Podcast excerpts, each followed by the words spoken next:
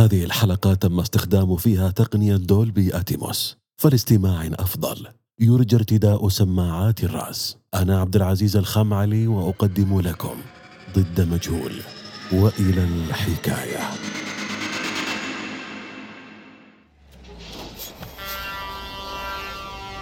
أندريس هدئ من سرعتك رجاء. يا إلهي أندريس انتبه أرجوك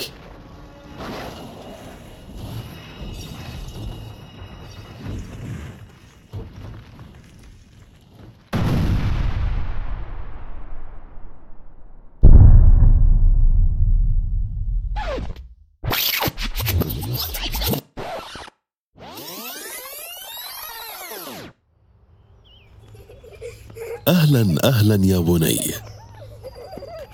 فلتذهب ولتلعب مع الأطفال الآخرين على الرمل. لا تقلقي ستكون رحلة جميلة ومن حق إخوان أن يزور أماكن جديدة. بالتأكيد لست قلقة. ما دمت معكما ستكون الأمور على ما يرام. ولكن كم ستدوم رحلتنا؟ عدة أيام. أندريس هل من الممكن أن أسألك سؤال؟ بالتأكيد يا حبيبتي ولكن قبل هذا اسكبي لي قليلا من القهوة بكل سرور يا عزيزي أشكرك تفضل والآن ما هو سؤالك؟ هل عرفت من هم الذين قد تواصلوا معك منذ مدة وقاموا بتهديدك؟ نعم لقد عرفتهم من هم؟ أرجوك انسي الموضوع الآن نريد قضاء وقت ممتع بعيدا عن الماضي كما تريد سأقوم الآن وعندما أنتهي من التجهيزات سأعلمك بذلك. سأذهب. حسنا. وأنا سأذهب الآن وأجلب بعض الأغراض الناقصة.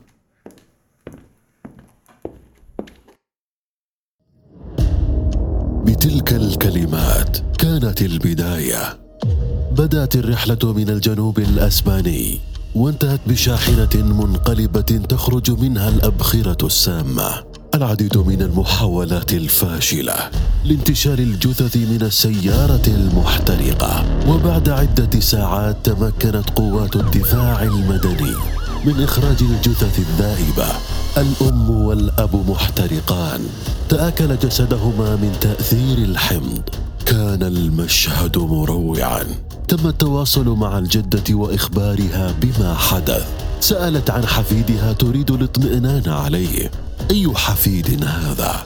لم يكن هناك سوى الرجل وزوجته ما الذي حصل؟ وأين اختفى الطفل؟ كيف لسائق شاحنة متمرس أن يواجه هذا المصير؟ الأسئلة كثيرة والغموض يلف القضية فمن الذي كان يهدد أندريس؟ وما هو الشيء الغريب الذي حدث في الساعة الأخيرة قبل وقوع الحادث؟ ولما قيدت هذه الجريمة البشعة ضد مجهول.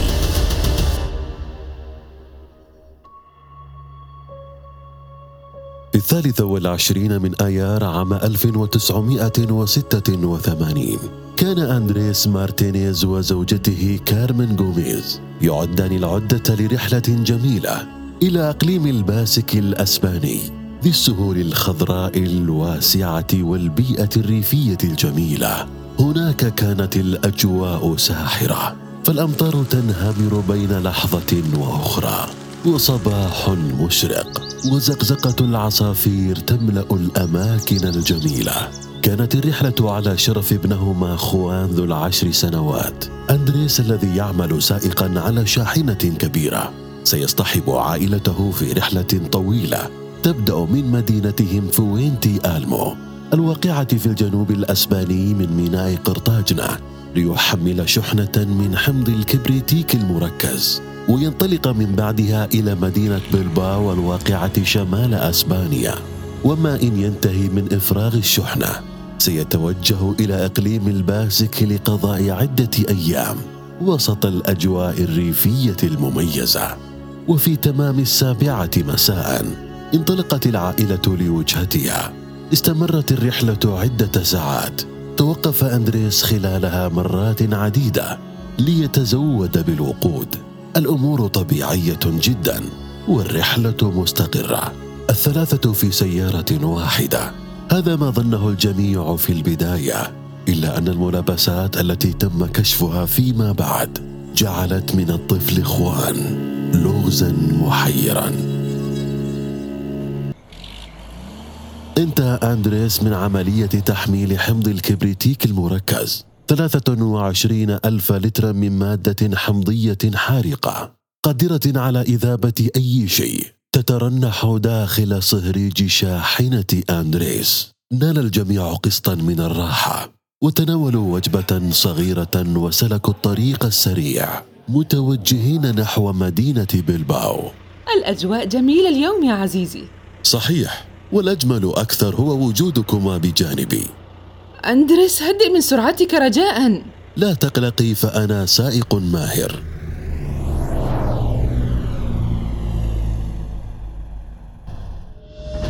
وصل أندريس لمدينة سومرسيرا شمال مدريد. دخل في ممر جبلي متعرج فجأة ومن دون سابق إنذار. بدأت الشاحنة تتسارع بشكل جنوني. يا إلهي أندريس انتبه أرجوك. قربت سرعة الشاحنة التسعين ميلا في الساعة. الطريق غير آمن ولا يمكن القيادة فيه بمثل هذه السرعة. ما هذا الجنون؟ ما الذي دفعه لذلك؟ وكلمح البصر. ظهرت أمامه شاحنة كبيرة محملة. حاول أندريس أن يتجنبها وبالفعل تمكن من أن يتجنبها بسلام. إلا أن الشاحنة قد انحرفت عن الطريق. حاول تمالك الموقف ولكن للأسف هوت الشاحنة وسقطت من على المنحدر الجبلي. تدحرجت على السفح. انفجر سهريج حمض الكبريتيك.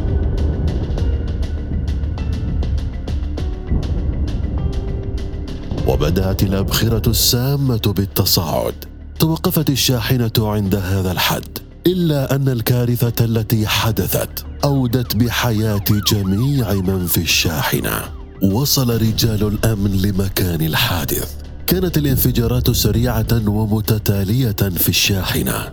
فلم يتمكنوا من الاقتراب منها. فتواصلوا مع رجال الإطفاء وقوات الدفاع المدني لإخماد الحريق.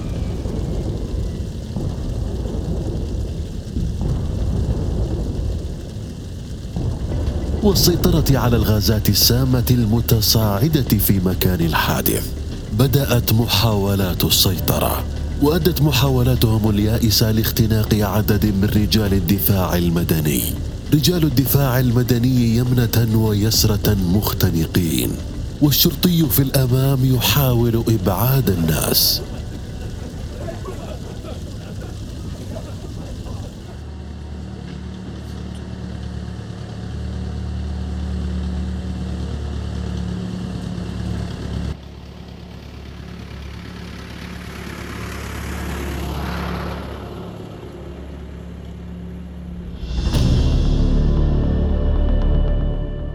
ليتم أخيرا إحضار أكثر من خمسة عشر طنا من الرمال. تم ردم صهريج حمض الكبريتيك فيها لإبطال مفعوله السام.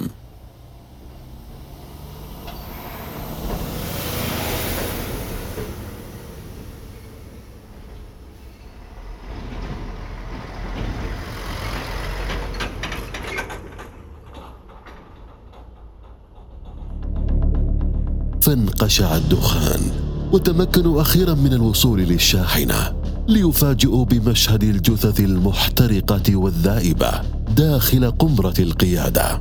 كان اندرياس يمسك بمقود القيادة بكلتا يديه مثبت هو وزوجته على الكرسي بسبب حزام الأمان الذي كان يضعانه. أما جثتيهما فقد بدأتا بالتحلل والتآكل بفعل الحمض السام. تم إخراجهما من الشاحنة بصعوبة بالغة وتم نقلهما إلى مركز الدفاع المدني دون أن يجدوا أي أثر للإخوان. تواصلت السلطات مع كارمن التي تدعى ماريا لجهز وأخبروها بالحادث المروع الذي قد تعرض له الزوجان. وبشكل عفوي سألت الجدة عن حفيدها ليجيبها الضابط بذهول تام عن أي طفل تتحدثين. كانت حقيقة وجود طفل في الشاحنة كالصاعقة بالنسبة لرجال الأمن فلم يكن هناك أي أثر له لتنطلق الدوريات على الفور وتبدأ بتنشيط منطقة الحادث وذلك ضمن دائرة نصف قطرها عشرين ميلا وكثرة التكهنات حول مصير الطفل فهل تم رميه من الحافلة عند وقوع الحادث؟ هل هو من نافذة الشاحنة قبل الحادث وسقط على ضفاف النهر؟ وبناء على هذه الفرضيات تم تكثيف جهود فرق البحث ضمن النهر وعلى ضفافه ولكن دون أي نتيجة ليتم أخيرا الاستعانة بالرافعات والشاحنات لرفع الرمل وانتشال حطام شاحنة أندريس لفحصها ومعرفة أسباب الحادث ولكن دون أي جدوى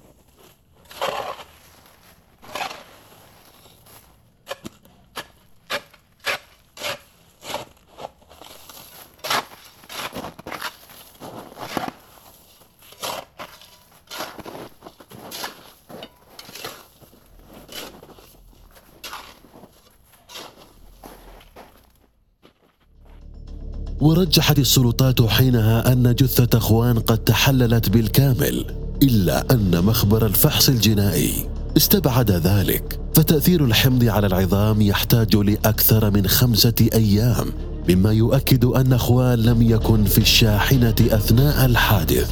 ومن هذه النقطة سلك التحقيق منحا آخر مختلفا تماما كشفت معه الكثير من التفاصيل. التي زادت الأمر سوءا. في حوادث كهذه وبعد معرفة المعلومات الأولية يتم اعتبار الأمر حادث عرضي حصل عن طريق الصدفة أو بسبب خطأ تقديري قد اقترفه السائق أو بسبب عطل فني في الشاحنة. إلا أن وجود طفل في الشاحنة واختفائه قبل الحادث بوقت قصير جعل من المأساة التي واجهتها عائلة مارتينيز لغزا يجب حله. فتم الاعتماد على فريق من مهندسي المرور وفريق فني لفحص الشاحنة والحالة العامة لها. ليتبين أن شاحنة أندريس كانت خالية تماما من الأعطال وحتى المكابح كانت سليمة وبأفضل حال. مما يزيل فكرة أن الحادث قد حدث نتيجة عطل في الشاحنة. وخلال البحث عثر الطاقم الفني على جهاز تاكوغراف داخل الشاحنة وهو المسؤول عن تسجيل جميع تفاصيل الرحلة كالسرعة والمسافة التي قطعها السائق وتسارع المحرك وعدد المرات التي تم إيقاف المحرك بها والزمن الخاص بكل مرحلة. وبعد فحص الجهاز تبين أن الرحلة قد بدأت في السابعة مساء. وتوقفت الشاحنة من بعدها في تمام التاسعة مساء ثم واصلت السير حتى تمام الثانية عشر واثنى عشر ليلا وعاودت التوقف في الثالثة فجرا لمدة ساعة كاملة. ثم عاودت الانطلاق في الرابعة صباحا وتوقفت مرة أخرى في الخامسة وعشرون دقيقة صباحا. وذلك في منطقة كابانيلاس دي لا سييرا. التي تبعد عن مكان الحادث حوالي أربعين كيلو متر وانطلقت من بعدها لمكان الحادث. إلا أن الغريب بالأمر أنه ومن بعد خروج الشاحنة من تلك المنطقة. توقفت الشاحنة أكثر من 12 مرة واستغرق توقفها في كل مرة بين الثانية والعشرين ثانية. وحصل ذلك الأمر في الثمانين دقيقة الأخيرة قبل وقوع الحادث. وبعد العودة لتقارير المناخ وحركة الطرقات تبين أن الطريق العام السريع كان خال تماما من الزحام وأن الجو صحو مما يثير الريبة. فما السبب الذي دفع أندريس للتوقف كل هذه المرات؟ وذلك في الساعة الأخيرة التي سبقت موته. ومع استمرار متابعة ومراقبة جهاز التاكوغراف اكتشف المحققون أنه في اللحظات الأخيرة قبل وقوع الحادث وفي الممر الجبلي الذي كانت تسلكه الشاحنه ازدادت سرعة أندريس بشكل مفاجئ.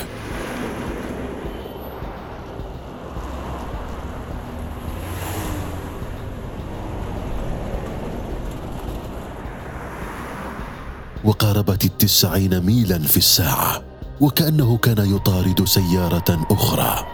أو يهرب من شيء ما فمن المستحيل لسائق شاحنة متمرس أن يقود بهذه السرعة الجنونية في سفح جبلي كهذا إلا إن كان هناك أمر ما يقلقه.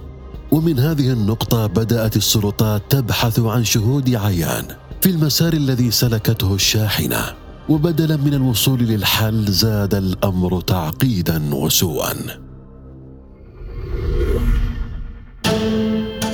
كانت البداية في الاستراحة التي نزلت فيها العائلة في منطقة كابانيلاس دي لا سيرا وبعد استجواب النادل وضح أن الشاحنة قد توقفت أمام مطعمه ونزل منها رجل وامرأة برفقتهما طفل لا يتجاوز عمره العشرة أعوام ويرتدي سترة وبنطالا أحمر وقد طلب الزوجان عصيرا ووجبة محلية. أما الطفل فطلب حليبا وبعض المعجنات وبعد أن أنهى الجميع طعامه غادروا بسلام. وبكلام نادل تأكدت السلطات أن أخوان كان مع والديه في المحطة الأخيرة التي نزلت فيها العائلة. ومن المرجح أن الطفل قد تم اختطافه بعد الخروج من المكان. فالمرات الكثيرة التي توقف أندريس تدل على أنه كان يتوقف بين الفينة والأخرى ليتساءل عن ابنه أو شيء ما. فالتوقف لمدة أقل من عشرين ثانية يدل بأن أندريس كان مضطرا للتوقف لأداء شيء ما بشكل سريع لتستمر التحقيقات على هذا الأساس. وتتجلى الحقيقة الصادمة التي فسرت كل شيء.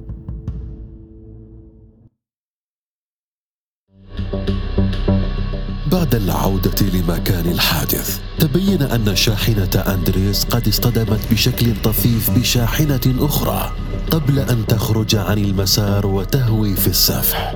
وبعد الرجوع لصاحب الشاحنة المتضرر الذي كان الشاهد الوحيد على الحادث أفاد وأنه وبعد الحادثة مباشرة وصلت سيارة بيضاء من نوع نيسان فانيت لموقع الحادث وترجل منهما رجل بشارب غريب وامرأة شقراء ذات ملامح أوروبية ترتدي معطفا طويل.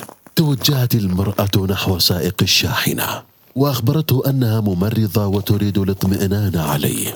أما الرجل ذو الشارب فقد اتجه مسرعا إلى شاحنة أندريس وغطى رأسه بمنديل. وكأنه يعرف أن الشاحنة تحتوي على مواد سامة وأخرج شيئا من الشاحنة وغادر مع المرأة دون أن يترك أي أثر أو يتمكن أي أحد من معرفة تفاصيلهما. فما هو ذلك الشيء الذي دفع ذلك الرجل؟ للمخاطرة بنفسه والاقتراب من شاحنة أندريس المحترقة. وبعد الرجوع لعائلة مارتينيز تبين أن أندريس قد تعرض عدة مرات لتهديدات من جهات مجهولة. مطالبين إياه بنقل شحنة من المواد المخدرة في شاحنته إلا أنه رفض الأمر مرارا وتكرارا. وبعد فحص الشاحنة تبين وجود آثار لمادة الهيروين في الأجزاء الداخلية من الشاحنة. إلا أن تلك الآثار قد لا تعود لأندريس وذلك لأنه قد اشترى الشاحنة قبل عدة أسابيع من وقوع الحادث.